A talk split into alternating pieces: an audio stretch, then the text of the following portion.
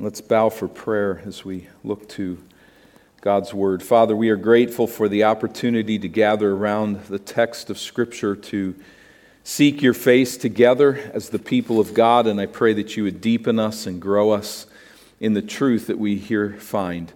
Glorify yourself in us. We've prayed this. We ask that you would hear that cry and that prayer, that you would be magnified in the way that we attend to the Scriptures and the way that we grow as a church.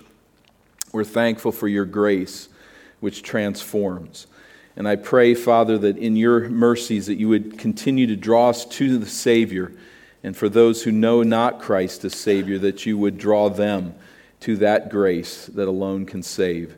We thank you for who you are, and we dedicate this moment to you as we feed upon your word. Through Christ we pray.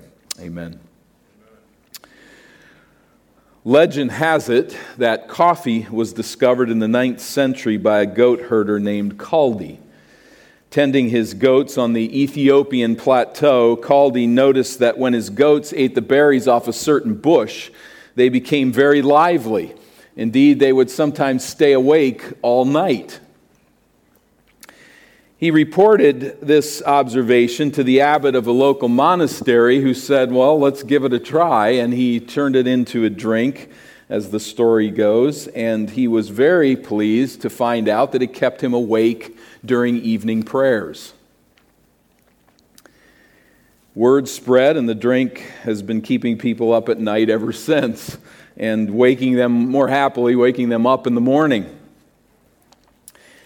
Some years ago, I discovered a man laying on a sidewalk late at night in downtown Minneapolis, and it was below freezing, below zero actually that night. Uh, had he been drinking coffee? Uh, clearly, he was under the influence of a different substance, a different kind of drink. He had had far too much alcohol that night, and fearing for his life, I gave him a ride to a place of shelter from the bitter cold. You don't even need to drink coffee or drink alcohol to detect the influence these drinks can have upon someone who consumes them. The caffeine in coffee tends to make one alert, wide awake. Alcohol relaxes, then stupefies, and then renders one unconscious or laying out uh, close to death on the sidewalk. If we liken genuine Christianity to a drink, what influence would it have upon the believer? What would we expect to see in the life of that believer? Let me illustrate the answer from recent days. A mission report in 2014. A devout Egyptian Muslim by the name of John began to study the Bible. And his intention in studying the Bible was to learn more about it that he might convince his Christian friends to, to embrace Islam. That was his agenda. God had a different plan. And in the studying of that Bible, John came to Christ as Savior. John's life, Malika was skeptical, converting from Islam to Christianity in Egypt is dangerous. And she really had no interest in following her husband's decision to follow Christ. And so he went on and continued to grow. He had been washed by the regenerating power of the Holy Spirit, and the fruits of the indwelling Spirit became increasingly evident in his life. After observing her husband for three years, Malika also trusted Christ as Savior, in part simply by watching what the Savior was doing to transform her husband. That's grace. Genuine Christianity is a living relationship with Jesus Christ. It is rooted in the truth of God's revealed word, and that truth produces godly living. It shows itself in holiness. The influence of the Spirit upon the believer's life transforms. It leads us to think differently, to act differently, to treat other people differently, to relate to God very differently. This concept is repeatedly stressed in the book of Titus. It's a theme we come back to week after week as we work our way through this book. But remember again that very important phrase in verse 1 of chapter 1 that he speaks of the knowledge of the truth which accords with godliness. The knowledge of the truth which accords with godliness. The local church is then organized under the leadership of spiritual shepherds whose lives are to display that godly character. That's chapter 1, verses 6 through 8, as we see those qualifications. And then the call to teach sound doctrine in verse 9. He must, that is, a shepherd of the church, must hold firm to the trustworthy word as taught, as received from Christ and the apostles, so that he may be able to give instruction in sound doctrine and to rebuke those who contradict it. Paul then uh, contrasts this healthy teaching with false teachers who have a lot to say. But what is wrong with their teaching, in part, is that I mean, it's not connected to the truth. But what that means then is it does not produce holiness. It doesn't change the lives of those who heed that word. And so we see them introduced there in verse 10 those particularly of the circumcision party. that He identifies the group of false teachers, the primary um, adherents to that false teaching. But notice verse 16 then. They, pro- they profess to know God, but they deny Him by their works. So the words are there, but not the deeds, not the attitudes, not the actions, not the relationships. That's missing they are, in fact, in the sight of God, detestable, disobedient, unfit for any good work. They're not being fitted by the sound doctrine of God's Word. And so they're not fit for any good work. But we notice now, as we move into chapter 2, the teaching that promotes godliness. First of all, the call to that here in verse 1 of chapter 2. But as for you, remember again there the contrast with these false teachers. As for you, teach what accords with sound doctrine. Teach what is in sync with it, what produces it, what encourages it. The sound doctrine. True doctrine, sound teaching fits us for those good works that the false doctrines fail to produce. Now, at that point, in verses 2 through 10, Paul is going to paint a picture of how believers are to live in response to the ministry of sound doctrine in the local church. So in verses 2 through 10, he kind of crisscrosses across the assembly, narrowing in on the influence the new birth has on various social groupings of church members in, remember, a very decadent culture a wicked island where Titus is ministering. So he chooses out first in verse 2 the older men. Verse 2 Older men are to be sober minded, dignified, self controlled, sound in faith, in love, and in steadfastness. So here's the sound doctrine which leads to godly living, and now some practical application to the older men. By virtue of their maturity, masculinity, and influence, older men will often set the tone for the church, and so Paul fittingly starts with them. Under the influence of the flesh, older men can grow spiritually lazy, small minded, grumpy. Paul argues that under the influence of the Holy Spirit, chapter 3, verse 5, they must be sober minded. That is clear thinking, not swayed by passions, not given to rash or foolish notions, not swayed by conspiratorial silliness on the internet. That type of idea.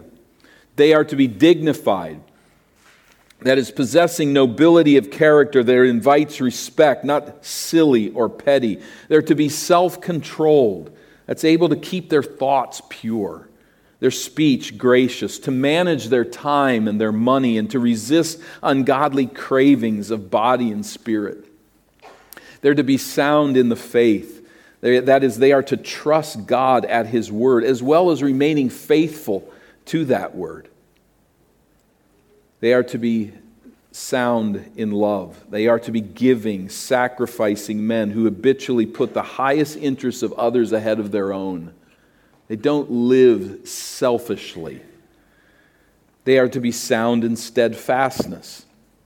That means older men are called here by God not to be quitters, not whiners, not easily discouraged, but men who bravely and patiently endure trials with their sights set on eternity. In a word, they are men who maintain a steady stride in life with eyes of faith focused on eternity. They do not fritter life away in their last days as they await death.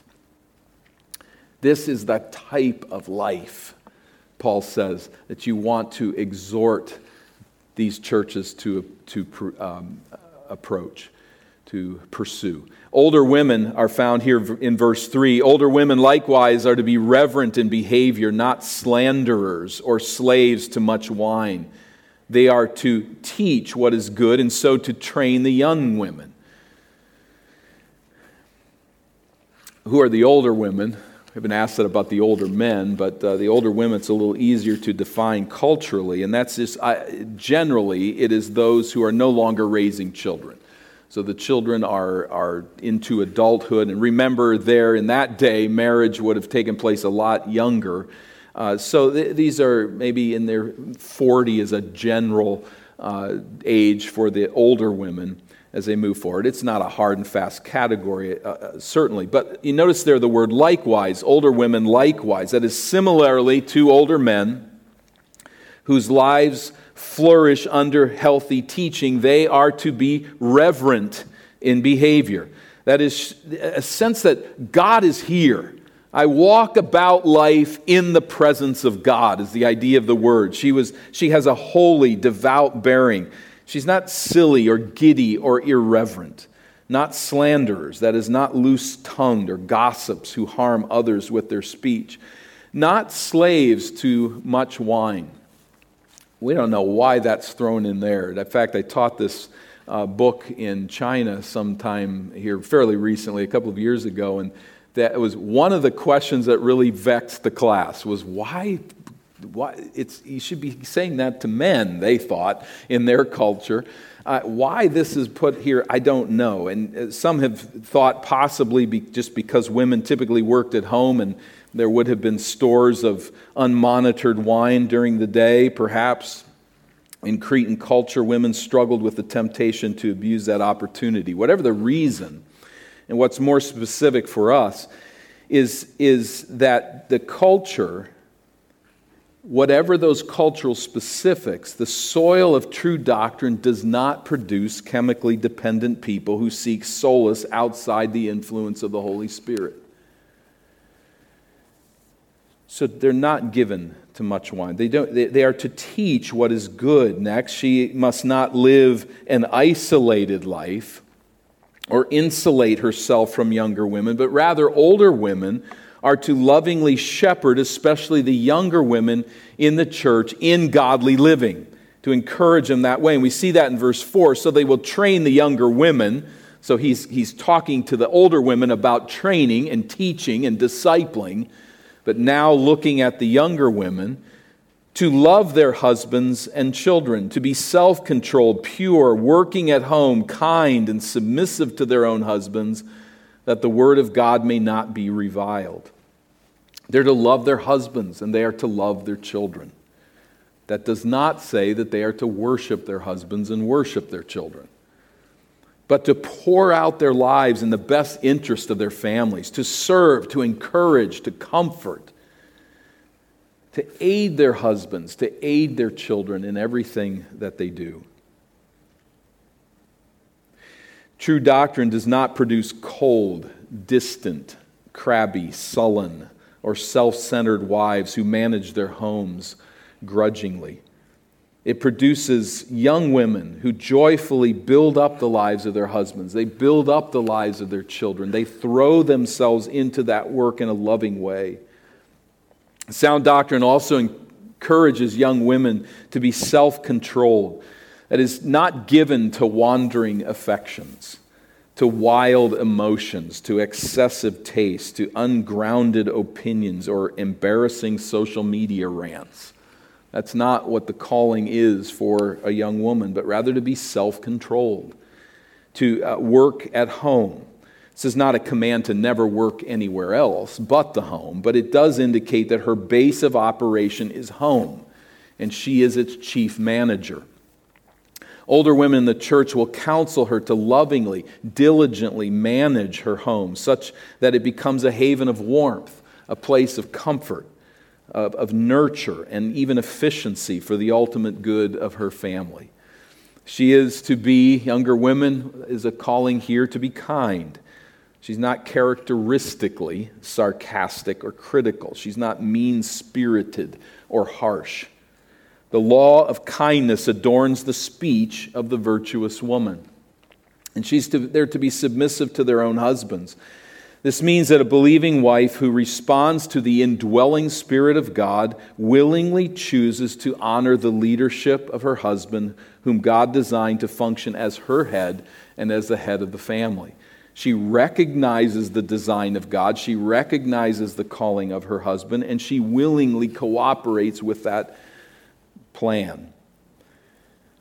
Such an idea obviously finds little support in our day outside of uh, faithful biblical churches. We recognize this immediately, but pressured in the opposite direction by the spirit of the age, many argue that this phrase is Paul's concern not to offend Cretan people. And so it's a concession to the society. That's why he places this idea in there, which of course alleviates the pressure in our day uh, of this, this phrase to be submissive to their own husbands. And the support of that from those who make this argument there in verse 5 is that the word of God may not be revealed. You see that there at the end of verse 5. That, or in order that, for this reason, that they would not be offensive to people in the culture. So if you're following this reasoning, it's like you don't really need to listen to that. Throw it aside because it was just conditioned on that day's situation and life on Crete. Oh, a few responses to it. I don't think we should dismiss it that quickly. In fact, as we dismiss it, we really throw out God's grace to families and to wives in particular. But let's think about is that what go, is going on here? Is Paul just saying, just so that you don't offend others, wives submit to your husbands? Four reasons why I don't think that's the case. Consider them. First of all, no one sees any other virtue in this long list with all of these people. No one ever sees any of it as culturally conditioned. Every one of them are virtues which flow from the Spirit of God, except this one. Secondly, this entire list of qualities are in accord with sound doctrine. They are stated to be in verse 1 in accord with sound doctrine. Thirdly, similarly, the older women are to teach what is good, verse 3. So, on this, this thinking that this is just culturally conditioned, you have to pull out this requirement from sound doctrine, and you have to pull it out from women teaching what is good and say there's kind of an exception to this one. Really seems inconsistent. And then, number four, where in all of God's word does he ever command us to accommodate our lives to the wrongs of our culture so that we don't offend the lost? I, I, I cannot think of a single example of that. So, those who want to take that route, this is just a cultural issue for the day, can be dismissed, of course, have another agenda. And that agenda is really uh, to, first of all, I think it starts on the wrong premise of misunderstanding what it means for a wife to submit to her husband. Those who object to the submission of wives to their husbands do so because they cannot imagine the good that God works through this means in homes that are Christ centered and spirit filled. Obviously, men have caused so much damage to women, and particularly husbands to wives, in the history of sin. But in the history of redemption, this is a gift. It is a gift to our homes, it is a gift to our relationships to understand how husband and wife work together, how God intended it to be.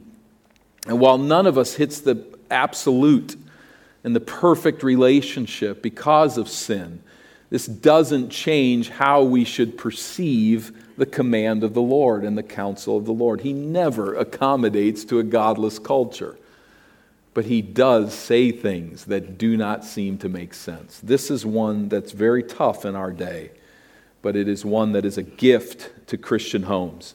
Indeed, when such a relationship is lived out in the eyes of unbelievers, we take away a source of reviling criticism. That's the point of the end of verse 5. That the word of God may not be reviled. That the sinners about you, that the lost world about would look at the relationship between a husband and a woman as Christians and say there's something beautiful about that why do they get along so well? And we know that's not really what it is, is it? It's not we get along so well, but it's that God has a plan for how this is to work. And so older women are to teach this to younger women. Younger women are to willingly apply it in their lives for the witness of Christ and the joy of their homes younger men, verses 6 through 8, follow. Likewise, urge the younger men to be self controlled. Don't think, verse 6, that Paul just ran out of ideas for younger men, but I think he kind of loops it in now with his directions to Titus as a younger man who will, of course, be discipling the younger men in the church. And so there's, in a sense, a carry through to verse 8 for the younger men that they'd be self controlled. And Titus, show yourself as one of them in all respects to be a model of good works, and in your teaching, show integrity and dignity and sound speech that cannot be condemned, so that an opponent may be put to shame, having nothing evil to say about us the self control. This is the third use of this word in this text, in this passage. So it's clearly an important virtue in the Christian life. Young men are not to be rash, they're not to be impetuous, unrestrained, or driven by sensual appetites. They're to show the prudent self restraint of men under the influence of the Holy Spirit. And young men are possessed of that thing we call testosterone, they, they have it and there's an energy there, and there is a drive that is there. But under the influence of the Holy Spirit, He helps young men control that drive and drive it into good places, accomplishing good things by His grace. So, God intends for young men then to control their bodies, their ambitions, their speech, and anger to battle for purity in their use of the internet, to be fighting with God for purity of thought and activity there and elsewhere. Although this is the, although this is the only virtue mentioned in the list, again, young men are looped in, I think, in some sense with Titus here, verse 7, to show yourself in all respects to be a model of good works. The famous ancient preacher Chrysostom said, Let the luster of thy life be a common school of instruction, a pattern of virtue to all. How often does youth, young men, take advantage of that to say, Well, we're just, I'm just a young man, and to excuse sin? But really, here the calling is rather, particularly for Titus, to be a model of good works as a young man Christ intends the local church to serve indeed as a communal arena of godly living. Titus is not only to preach sound doctrine, but to obey that teaching in a manner that others may emulate it, see how he lives his life, and follow that life. What spiritual devastation is caused when leaders play the expert in telling others what to do while failing to honor God's word in their own lives? And Eden Baptist Church pray for your pastors. We're people with feet of clay. We're people that are, have a, a, a sinful bent like every human being. But pray that the truth of God's word is rightly modeled in faithfulness of living. And that is the prayer we should have for one another, all of us. But Paul, get, narrowing in here on Titus, is saying, live your life as an example. You're, you're on display to the church. Be faithful to God. In your teaching, show integrity and dig- dignity, integrity that is untainted, sincerity and purity of motive as a preacher. It's so contrast with verses 10 through 14 and the false teachers. Dignity, a high moral tone and serious manner appropriate to the sacred task. In verse 8, sound speech that cannot be condemned. That is teaching that is healthy and accords with sound doctrine. It's kind of difficult through here to know if he's talking about the content of his preaching or the motivations that he has as a preacher, but why pick? Uh, it certainly applies to both. But since everything in the list centers on godly character, maybe that's where the emphasis particularly falls, is on him as a preacher. Speak with sincerity, speak with dignity, speak soundly. Don't be making things up as you're preaching the Word of God. And the reason what is it there, verse 8? So that an opponent may be put to shame, having nothing evil to say about us. That's like verse 5, that the word of God may not be reviled. People watch the church.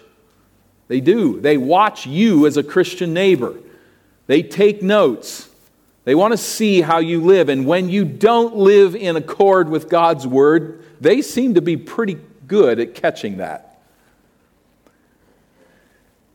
No, opponents should, not, should be put to shame having nothing evil to say about it. Now, that does not mean that false teachers will remain quiet necessarily. It doesn't mean that they won't push back or object to what godly teaching says, but they will have nothing legitimate to pin on Titus, nothing that is evil in God's eyes. And we note there at the end of verse 8 the us. Nothing evil to say about us. That is the reputation of the Christian community is at stake in the preaching of the gospel. So, pastors particularly must be above reproach in what they teach and preach. Now, there is, at verse 9, a shift in emphasis away from age and sexual categories to a distinct societal category in the church. Those members are to share equally in the responsibility to adorn the doctrine of God, but they are the bond servants. Verse 9. They are to be submissive to their own masters in everything. They are to be well pleasing, not argumentative, not pilfering, but showing all good faith, so that in everything they may adorn the doctrine of God our Savior. Do you see the, the consistency of this? How people look at God, how they look at church, how they understand that you are under the influence of the Holy Spirit. This is true as well of slaves. Now, a few comments on slavery. We have to always work on this because the critics of Scripture can always put us in a corner on this one. Just remember, slavery in the ancient day is not slavery in America. They're not the same thing. It's as we say, comparing an apple and an orange. They were very different institutions. Slavery was much broader as a concept in the ancient world. Slavery was not ethnically based, nor was it typically dependent in any way, shape, or form upon kidnapping. So, you're walking down a Roman street in the time of the Apostle Paul, and you see an Italian man and an African woman of the same economic status. Now, if we say we're going back to a day of slavery, we would identify the African woman as the slave and the Italian man as the free man. Ancient people didn't walk down the street like that. There were other indicators, but it wasn't that. She might be just as free as him, or he may be the slave in that situation. It was not racially based, and it wasn't based on kidnapping people. Abuse at the hands of slave owners was rampant, as was abuse by of wives by husbands and children by fathers and a lot of other things, but it was certainly rampant. Slavery has never been a good institution for kind treatment. But slaves in that setting could be very important people with high responsibilities. We have evidences, there is extant literature that speaks about slaves who were physicians who were schoolmasters, who were uh, property managers, and many times would become heirs of great estates. We even see that in the Old Testament text on a number of cases. In a number of cases. Let me sec. So that's this kind of the context as we understand it, and then secondly. Uh, let's also remember the Bible never condones slavery, and indeed it undermines its very foundations. Simply addressing the responsibility along with everyone else makes the subtle point that they are heirs of life, that they are brothers and sisters in Christ, and it's their reputation that is vital to the reputation of Christ, end of verse 10, just like it is for every other member. So there's an undermining here of the whole idea of slavery as one who is inferior. But what Paul's dealing with here is reality. It's not his purpose to discuss the evils of slavery. He's simply looking at the day to day lives of Christian slaves, asking the question what difference does the new birth have upon a slave? Imagine if you heard that I was working in counsel with a man whose wife had divorced him, and I was helping him think how to treat her now that they were divorced. Would it be right for you to draw the conclusion that I agree with divorce and think it's a good thing? No, I'm just dealing with reality. This is where this, this couple is. Similarly, here with Paul, is that because he talks about how to live in slavery doesn't mean he agrees with slavery. It means he's dealing with reality. So, the key here is that slaves in the assembly, sharing an equal responsibility with all free members, are to submit to the lordship of Jesus Christ and to adorn the beauty and the power of the gospel. Slaves are not to serve then with a sullen, resistant, lazy, argumentative, insubordinate, untrustworthy, or self interested motives. Rather, they're to serve with dignity with submission and a spirit that is quick to please. And again, the reason at the end of verse 10 so that they may adorn the doctrine of God our Savior. Slaves are in a place of temptation, and Paul recognizes that. First of all, they could live every day in a fleshly manner, excusing all sorts of sinful behavior and attitudes, excusing their sin on the basis of their social status, or they could choose to model the beauty of Christ's character and their freedom from the bondage of sin. And that's what he calls them to do within the situation they have. Now, second point, and our time is gone.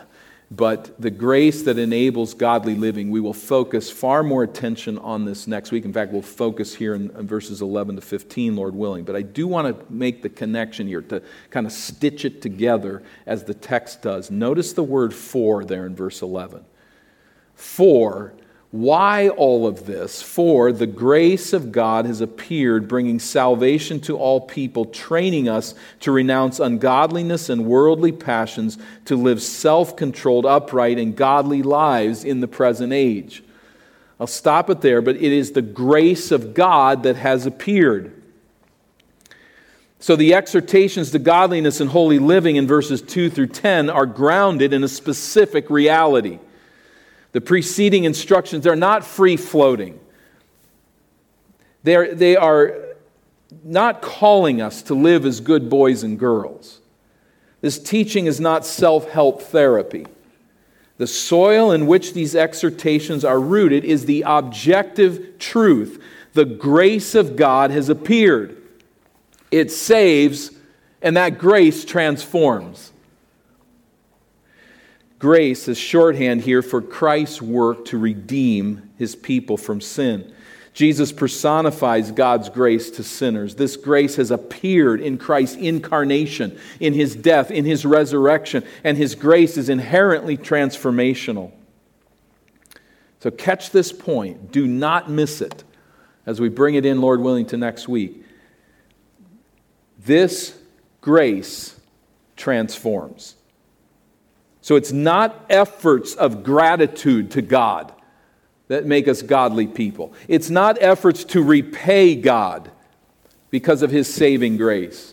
But this grace of God is at work in his people to will and to do of God's good pleasure. Well, some say, well, what are we, simply robots? No, by His grace, God changes us. Such that wherever there is genuine saving grace, godly living follows. Holiness of life is no mere suggestion, it's an evidence of Christ's saving work in our lives. Notice verse 15 where he says, Declare these things. Declare these things. So, in light of this text, and again, our time is gone, but is it clear to a watching world, is it clear to your local church that you are a person under the evident influence of Jesus Christ? Is the fruit of the Spirit on display in your life? You may say, I'm, This is discouraging, honestly. It's, I'm just discouraged. I'm frustrated with sin and spiritual lethargy in my life. I just call you here to repentance, to start there, to go to God in prayer and to say, I'm failing. I'm falling short of the life I know you want me to live. And secondly, to pray for this growth. It is the grace of God that saves and sanctifies. Ask God to continue to change you and grow you and give you new affections. It's amazing how much we grump about our spiritual lethargy and don't pray about it. Ask Him and then pursue life in the body of Christ. Do we not see that here as he talks about the different groupings of the church? And let me, let me call you then also to patience. Look long. You may be changing more than you know, it may be changing more than it feels like. But look long, patiently walk with Christ day by day. He's in the process of changing his people, and he'll change you if you truly know Him as Savior. And let us again note that this sanctification project crosses every category of membership. It unites us together as a local church as participants in the Spirit's sanctification project, young and old, male and female, different economic status. Let's pray for Christ's transforming work in our lives by His grace. Lord, we plead for that grace now. It's in our lives. We see it. We're, it's evident. We pray that that grace would do its work and that the grace that saved us would be the very grace that sanctifies and changes and grows us. We ask that you would work in this church and draw to Christ those who do not yet have that grace, who do not see it in Jesus' death and resurrection. And we will praise you for all that you're pleased to do as you influence us by your presence through the indwelling Spirit in our lives. Through Christ we pray. Amen.